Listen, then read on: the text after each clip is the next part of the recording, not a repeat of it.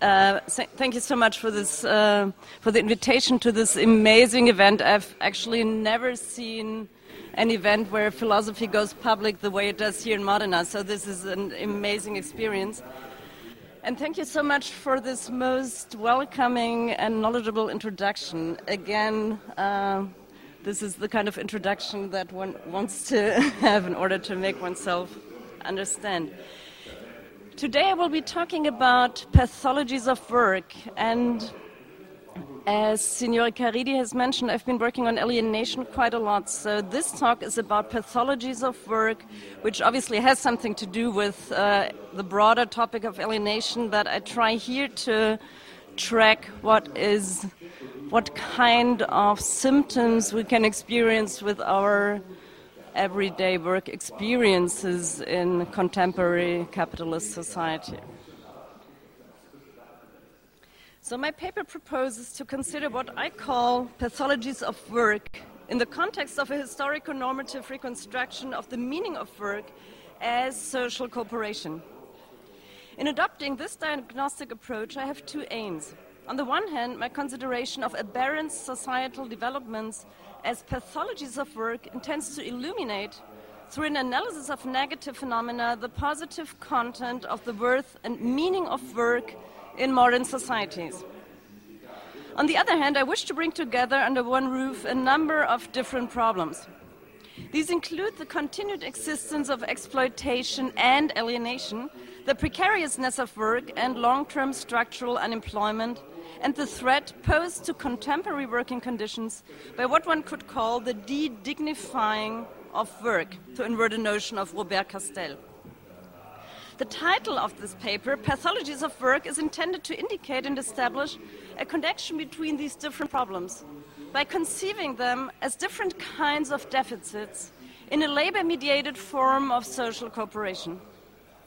Borrowing a phrase from Hegel, we can say that work amounts to sharing, participating, or partaking in the universal resources of society. I understand the world resources here to mean that which, that which a given society has achieved and that which, is, which it is further capable of in terms of wealth as well as competencies. Work thus allows us to share in the resources of society not simply insofar as it constitutes a means of acquiring wealth or entry into the sphere of intersubjective relations, but also insofar as it enables one to share in the evolution evaluating knowledge and know how of a society. If this is what work means, then the above mentioned pathologies of work can be understood as different ways of refusing or preventing participation in these universal resources. It would, of course, be superfluous to note that work is a highly social politically charged topic. In order to see that, one only has to take a quick glance at the news. But from a more long term perspective as well, it would be difficult for anyone to remain oblivious to the urgency of the problems that we might group under the umbrella term of the crisis of the work oriented society. Nevertheless, in recent decades, there seems to have been a narrowing of the social political treatment of the question of work. At the tail end of the 68 movement and in the labor union debates of the 70s, the question of the humanization of work was wi- very widely discussed particularly with a view to the forms of alienation with which work, and especially industrial labor, is bound up. For most people today, however, the scarcity of work, underpayment, and the precarization of working conditions, which in certain respects undermines the historical compromise solution of a legally dignified labor market, that is held in check by the welfare state, have taken center stage in political debates. Questions concerning the quality of work and the demand for meaningful, good or non alienated work seems to have been put on ice, as it were, for less trying times. In my view, however, this change in the conversation around work does not correspond to the subjective experience of those who do or do not work. Beyond the mere facts of insecurity and insufficient remuneration, even those working in the most casual and worst paid jobs also undergo painful experiences that one would be quite justified in calling experiences of alienation. This is because in our work oriented society, work plays a preeminent role.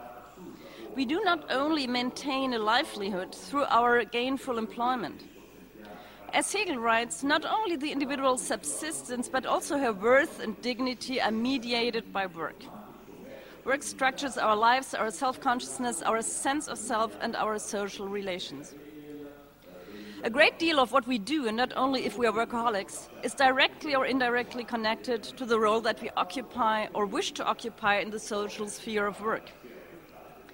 Likewise, the perceived success of our lives and our social relationships depends to a great extent not just on whether we have work, but also on what kind of work this is.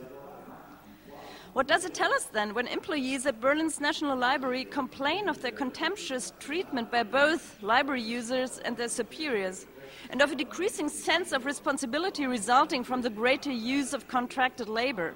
A situation also reflected in the increasing casualization and outsourcing of labor in hospitals. When teachers complain that they do not have time to meet the ever more diverse demands of their jobs, and when the pressure of contemporary academic life make professors feel as though they are stuck on a hamster wheel, which is a direct quote from a colleague of mine. It tells us that individuals have complex and rich expectations regarding their working conditions, and that these expectations can be disappointed. What is especially interesting here, however, is that we, when faced with such inappropriate working conditions, people not only feel insulted as a person, but also feel disdained in their work and as workers. Unlike the sociologist Heinz Bude, who claims that many so called low skilled jobs involve work that one cannot do well and that one thus could not possibly identify with, it seems to me that one can observe to borrow a familiar motive, a desperate desire for identification, even under the most unlikely of circumstances. Even in what may seem at first glance to be the most nondescript jobs, people still seek out and sometimes find a certain scope for appropriation and self determination.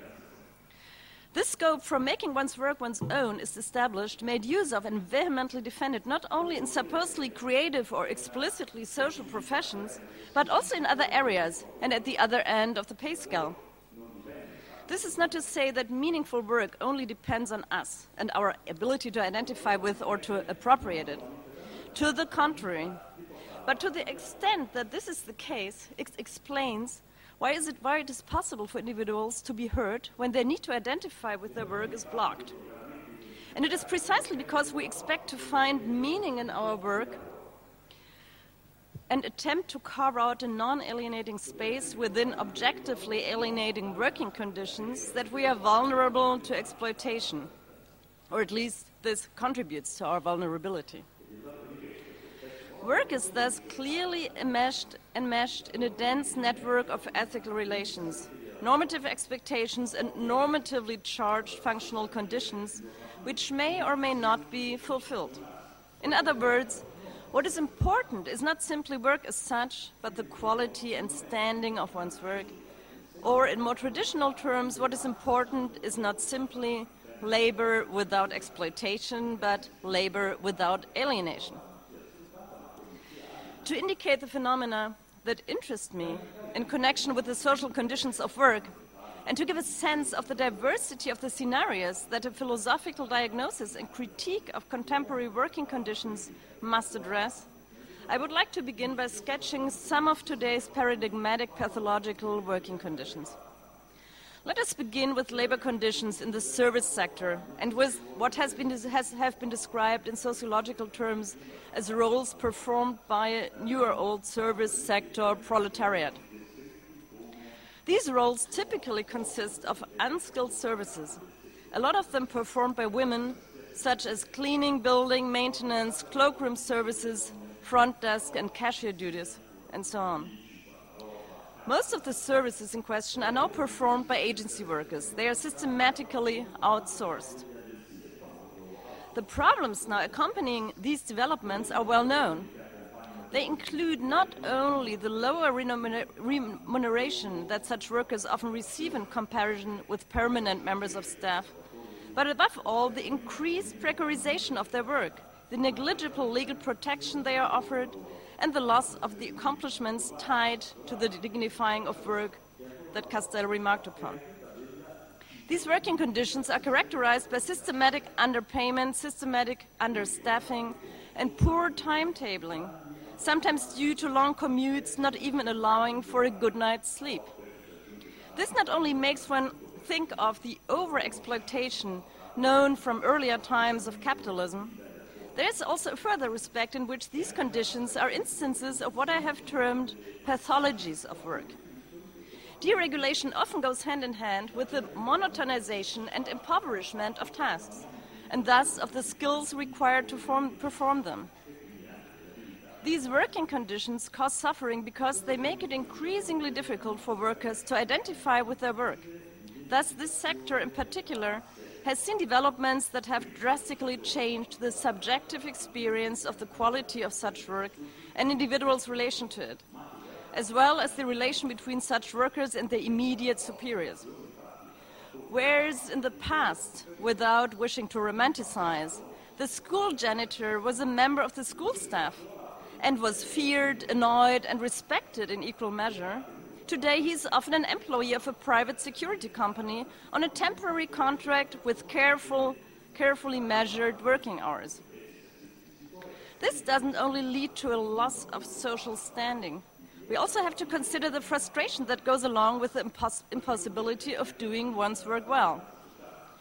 Consider, for example, nurses who don't find enough time to care for their patients under the strict regime regimen of a marketized hospital uh, system.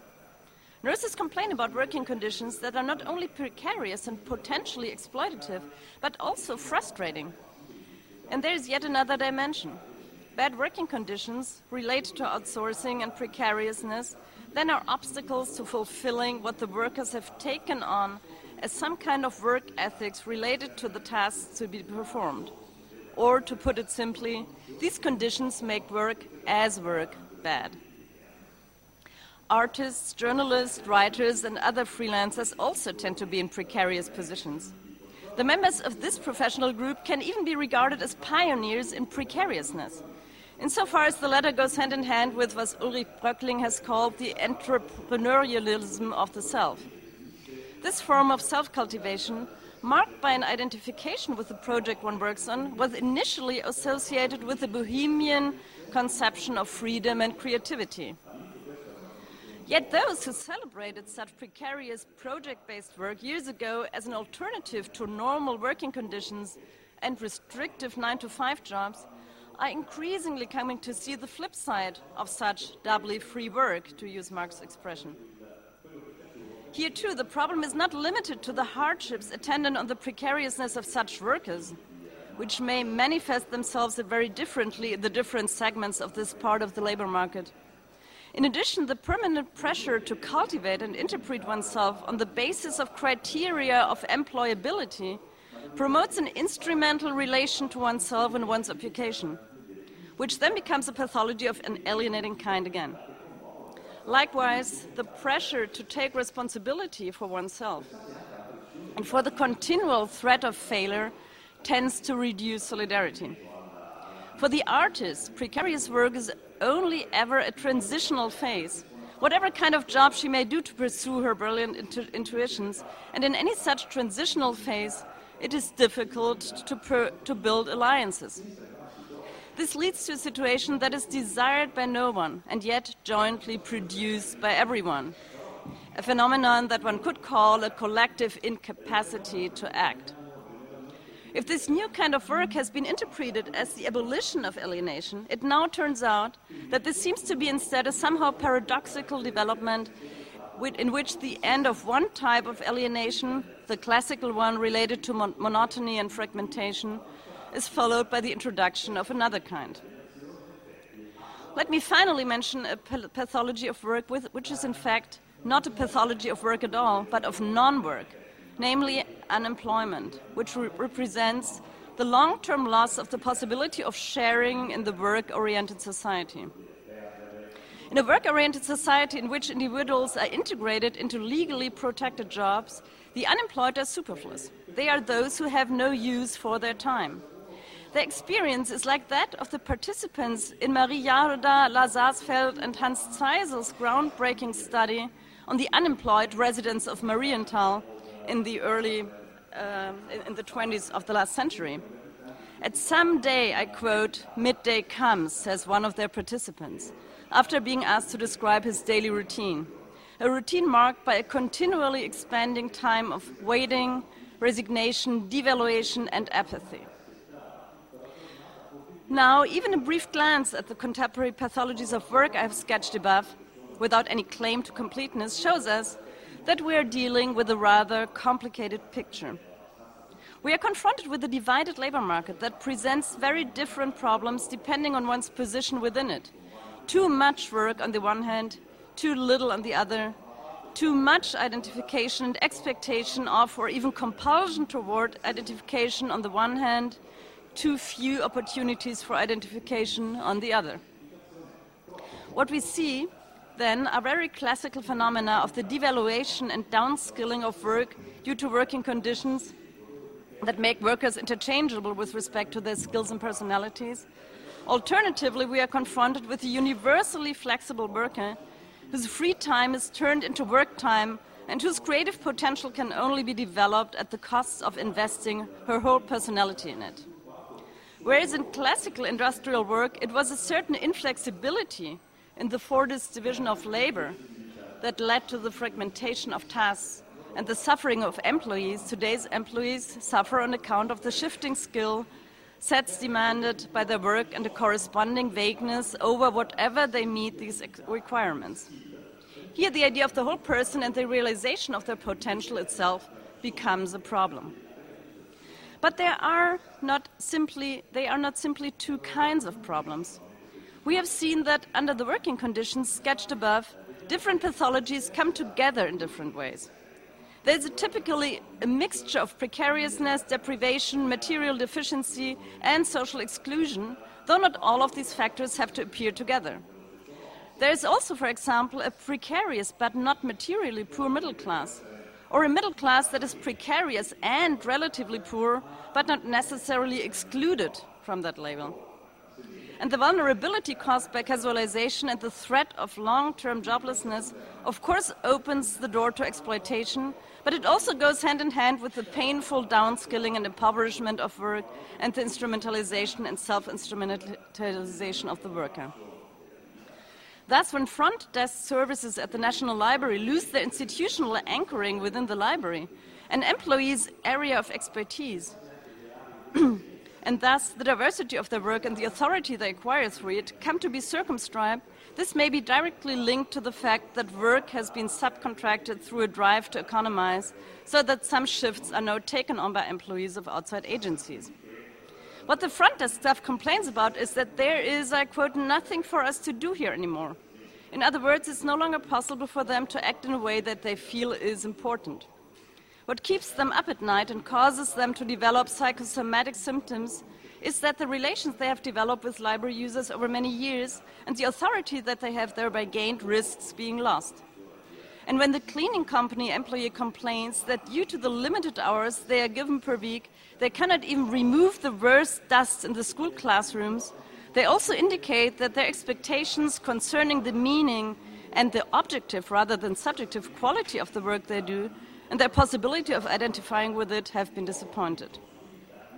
What this reveals, however, is not only that alienation still exists and is linked in various ways to other problems, but also that the classical diagnosis of alienation, the paradigmatic diagnosis of a social pathology of work, does not take us much further by itself. Though I have suggested that many of the pathologies discussed above can indeed be regarded as experiences of alienation, one nonetheless has to conceive alienation here in a broader and different manner to those who, like Marx's contemporaries, though not Marx himself, oriented themselves exclusively by Adam Smith's example of the division of labor in the pin factory, or by the fear dominant in Goethe's time of the loss of the whole person. There are then, at the phenomenal level, new forms of alienation that call for new interpretations. These new interpretations also serve to show that the old interpretations were, even in their own time, unsatisfactory, insofar as they rested on romantic essentialist definitions of the human being and its activities. We are now getting closer to what the concept of pathologies of work refers to. By pathologies of work, I understand, first of all, forms of work that do not meet the expectations and demands of those who perform them, and which, in light of these expectations, cause workers to suffer. Yet, in order to speak of pathologies of work here, one has to show that such forms of work are objectively pathological. That is, that the suffering that is subjectively experienced is caused by the institutional setting of work, by the conditions of labor. And there is a further criterion that needs to be developed that these conditions contradict the intrinsic character of work. To speak of pathologies of work, then, is, to, is both to speak of individuals' subjective experience of suffering as a result of their work and of the objective conditions that contradict the demands and practical conditions of fulfillment associated with particular forms of work. And then again, to speak of individual suffering as a result of those objective conditions. The pathology of work thus refers to subjective suffering as a result of objectively bad work. And here, a sociophilosophical diagnosis of such pathologies needs to consider the normative characteristics of good work.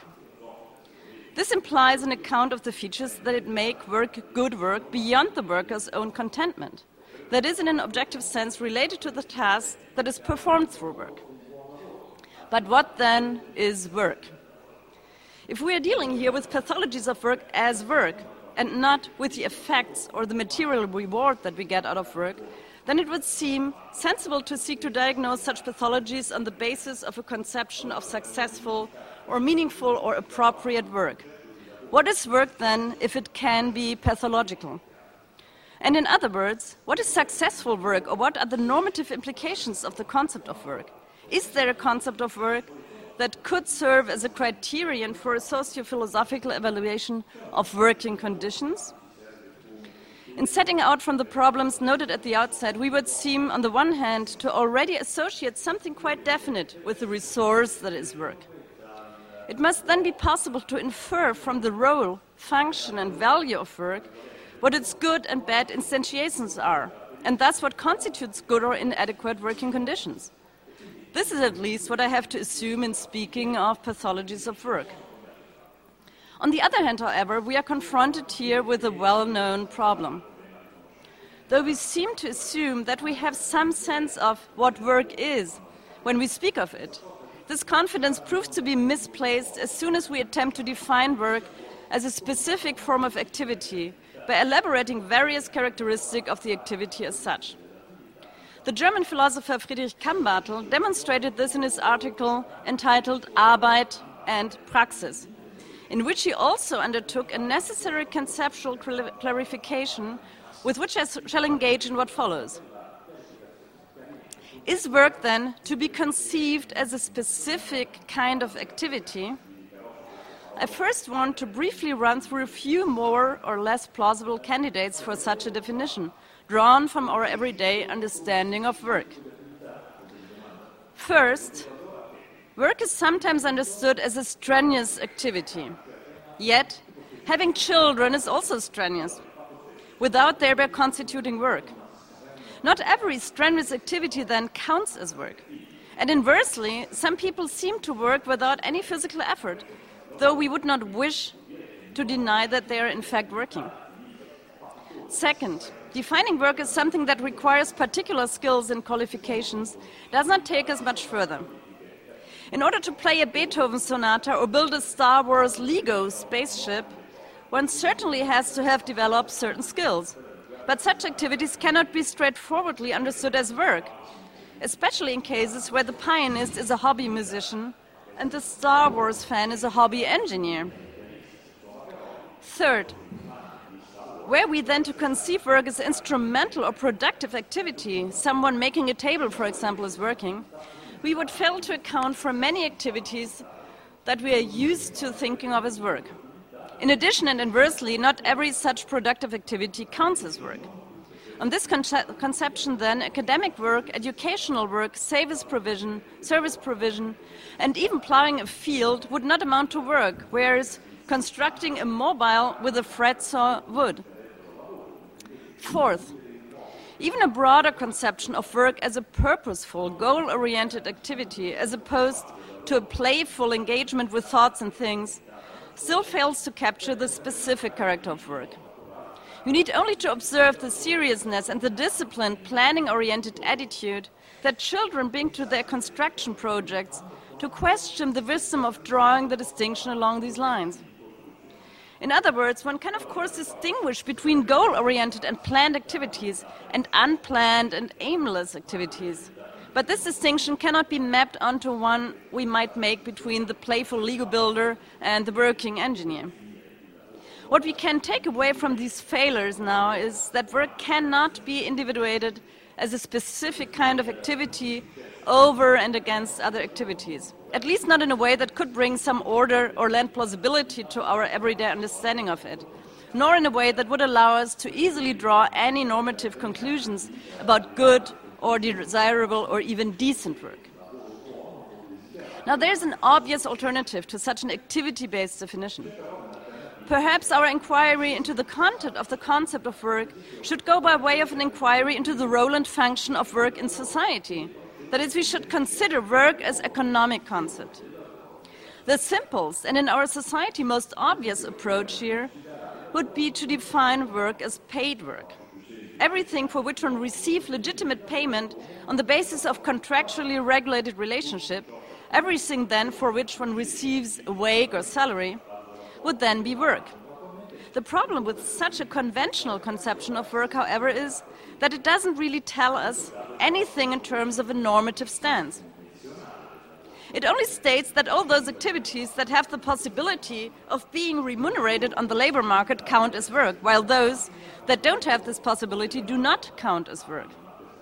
From a normative perspective, this is an unsatisfying conventional definition because it infers from the mere fact of a certain societal consensus the legitimacy of this consensus, and from the actual state of working conditions, the conceptual content of work. This does not help us, however, if we are looking for normative criteria of what should count as work. If we wish to argue, for example, that household or care work, which thus far has not been recognized in society as work, should be regarded as such. A more sophisticated and broader version of the economic concept of work has been offered again by Kambartel, who proposed to define work in relation to the exchange of services within society. In societies marked by a division of labor, we exchange goods and services. For Kambartel, then, work can be defined as an activity performed for others in the context of the exchange of services within society. In contrast to the simpler economic criterion of work, this definition offers a normatively more robust, if more interpretatively challenging criterion for the determination of the right relationship between work and non work.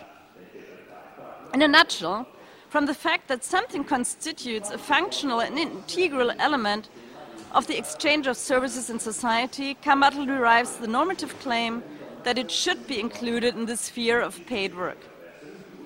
By means of Kambartel's criterion, one can then say of certain activities that they are work if they have previously remained hidden and were performed for others in the context of the exchange of services within society. In feminist discussions, the expression shadow work has been coined to describe such activities. Nevertheless, the definition of work as an activity performed for others in the context of the exchange of services within society is still not sufficient for the diagnosis of pathologies of work. It serves to distinguish work from non work and to bring to light the unfairness of excluding certain kinds of work, mainly work done by women, from public recognition. Yet it does not say anything about the quality of work. In order to draw a normative distinction between work as it should be in order to be good or non pathological work, and work as it is in society, we need a concept of work that is neither essentialistic nor conventional and that is able to take account of the quality of work. In the following, I shall attempt to combine my redescription of the new pathologies of work with a response to this challenge. My solution will be the following. If we define works in terms of sharing or partaking in the universal resources of society, This yields criteria for determining the nature of pathological work and a means of grasping the connection between different pathologies. My thesis here is that the meaning of work cannot be adequately explained as a specific kind of, activity, nor with respect to its function within a social system of cooperation alone, but only in terms of the historically concrete instantiation of the resources of society. Work is a normatively charged concept, one in which normative expectations and the current form of a society's relation to work have become sedimented. Understood in this way, the concept of work does not simply refer to what a certain structure has become over time and currently is, nor to what we might arbitrarily read into it, nor to what an ahistorical anthropological definition takes it to be.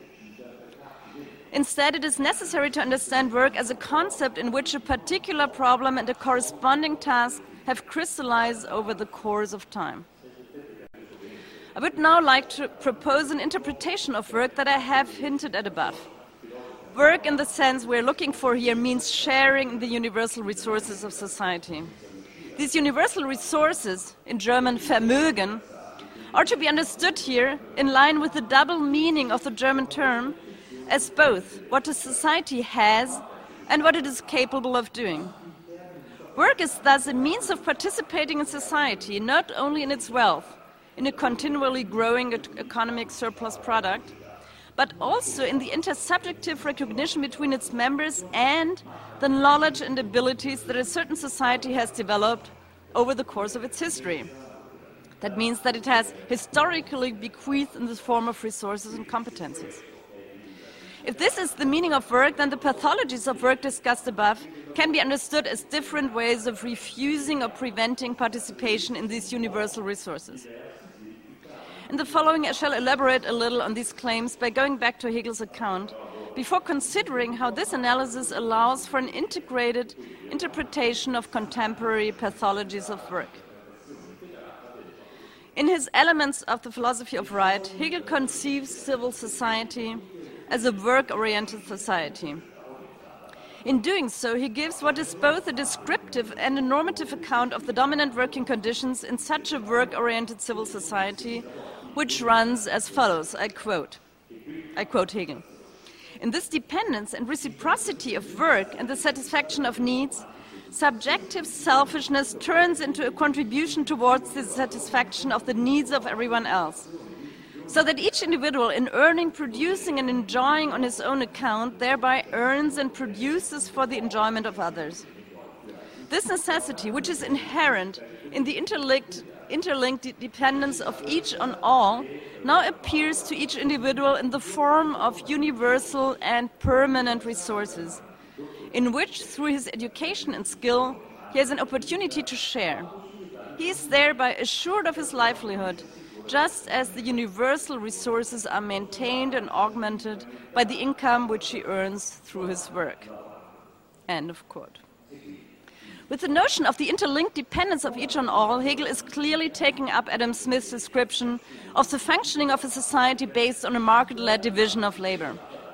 Hegel, however, offers an ethical interpretation of this state of mutual interdependence. This necessity, which is at first a form of compulsion, a de facto interdependence, becomes a rational necessity, no longer simply a condition of the effective satisfaction of one's own interests. It becomes the condition of possibility of ethical cooperative relations in general, thus transcending the instrumental relation. If the individual has the opportunity through his education and skills, as he says, to share in the universal and permanent resources of society, then the necessity of participating in this universal market mediated sphere becomes the possibility of participation qua qualification, qua Bildung, education, a possibility that would not be open to the individual outside of the cooperative social sphere. The individual would thus not be who they are if they did not go through this educational process that is mediated by society's universal resources. In order to take full stock of the content and interpretative force of this conception of work, I would now like to spell out what is implied by the idea of participating in the universal resources of society. We can first note that what seems to be meant here is both participating in and sharing in the universal resources of society. The individual who participates in the social sphere of work both does something, that is, he makes a contribution to the universal resources, and obtains or receives something. Through his work, the individual produces the universal resources of society and at the same time is also entitled to a part of them. This is then evidently a relation in which individuals reciprocally contribute to the satisfaction of their needs. The concept of resources, Vermögen again, introduced by Hegel here, also has a wide range of implications. On the one hand, resources are what a society has, that is, its material resources. Yet the term resources can also refer to what a society is capable of or what it can do, and thus to the knowledge and know how and the mode of organization developed by a society over the course of its history. In this regard, the idea of the universal resources of society is tied to what in his philosophy of history Hegel calls the legacy of a society that in which its historical achievements are contained. The universal resources of society are also the result of a developmental process, and in them, the work of previous generations is stored. Sharing in the universal cooperative sphere of work thus also means sharing in this societal legacy. But what does Hegel mean by calling these the universal resources of society? These resources are universal not only because they are the result of a common effort, on the part of all who are engaged in the cooperative working process, but also because what is achieved th through this effort expresses the universal interest, insofar as the satisfaction of individuals' needs also secures the universal well being. But they are also universal because the skills concerned both demand and transcend particularity. Education consists of working through or working off particularly, as he famously says. The universal resources are thus related to a particular form of cooperative activity. As a description of a social relationship, the expression participation in the universal resources draws attention to the fact that what is in question here is indeed a relationship between already liberated independent individuals and the universal.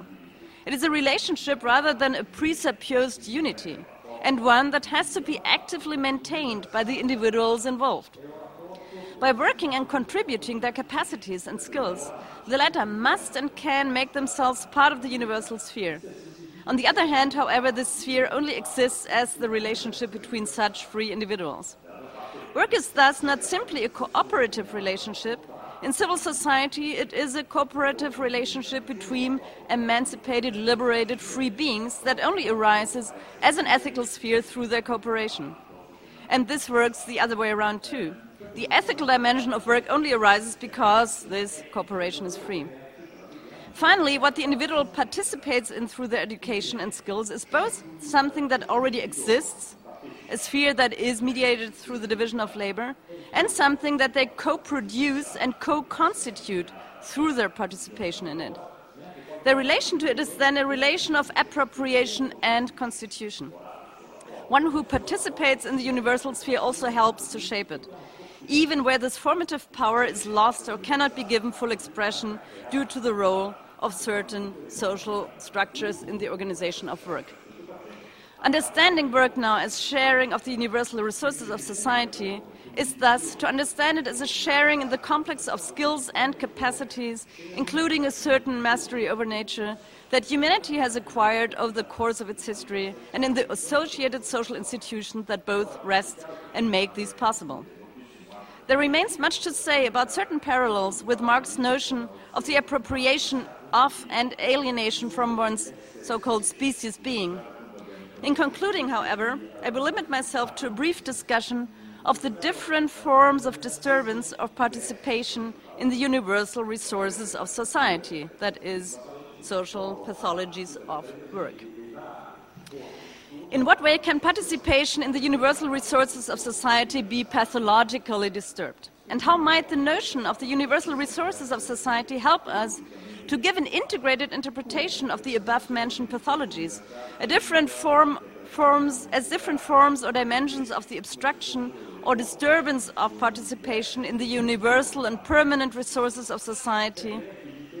The idea that work should be understood as such a participation should give us greater insight into the nature and quality of problematic working conditions the manner in which these manifest themselves as precarious, alienating, and exploitative dimensions of existing working conditions, and the way in which we might understand the connection between these pathologies as instances of a general pathology of work. Furthermore, it should provide us with resources to develop criteria for the critique of deficient working conditions. In other words, successful participation in societal resources and not simply self realization through work is the paradigm on the basis of which pathological, pathological aberrations need to be thought. In closing, I would like to very briefly elaborate on this with regard to the above mentioned pathologies. According to the thoughts I've developed above, one is excluded from the universal resources of society under the following working, or as the case may be, non working conditions. First, unemployment clearly constitutes an exclusion from the universal resources of society, insofar as it prevents the individual from acquiring honor and livelihood through their participation in the cooperative social sphere. Yet, insofar as unemployment goes together with an inability to acquire or maintain skills, it does not constitute just any withdrawal of social recognition, nor one that could be compensated for in just any way but it is also exclusion from the aggregate of a society's abilities.